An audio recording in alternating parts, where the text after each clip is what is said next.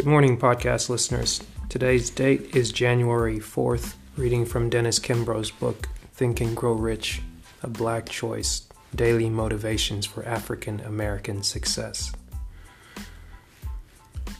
Today's title is The Home Field Advantage.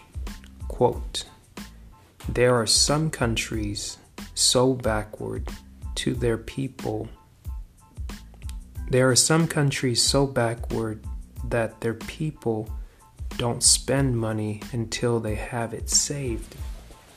A.G. Gaston, entrepreneur.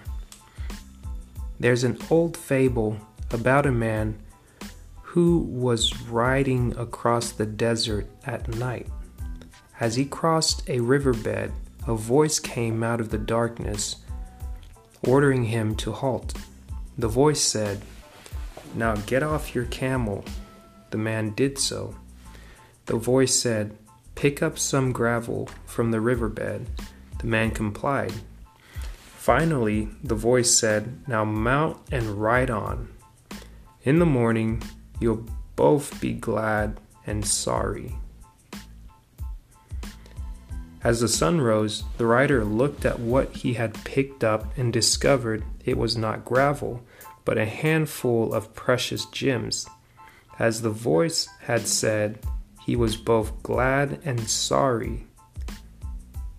Glad he had picked up a few, and sorry he had not carried more.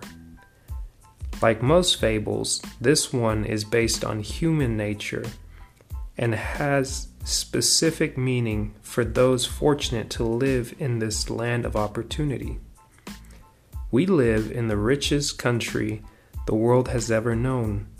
We, African Americans, possess just about everything the wealthy possess in a smaller in smaller amounts. We have homes, car stereos, cars, stereos, televisions, and saving accounts, only in smaller quantities. Our food is just as tasty and plentiful. Our homes are just as cozy. With only a fraction of the world's population, Black America possesses nearly 10% of the free world's total income. But most of us are like the man in the fable. We are glad we have such a high standard of living, but still have some regrets. Regrets because many never realize fi- that financial independence has nothing to do with the amount of money you can earn, but only with what you do with the funds you possess. Here's a takeaway message Riches in all its forms are within my reach. I will reach for and receive my share. Again, the motivational message for the day states Riches in all its forms are within my reach. I will reach for and receive my share. Hmm. Hope you guys enjoyed that read.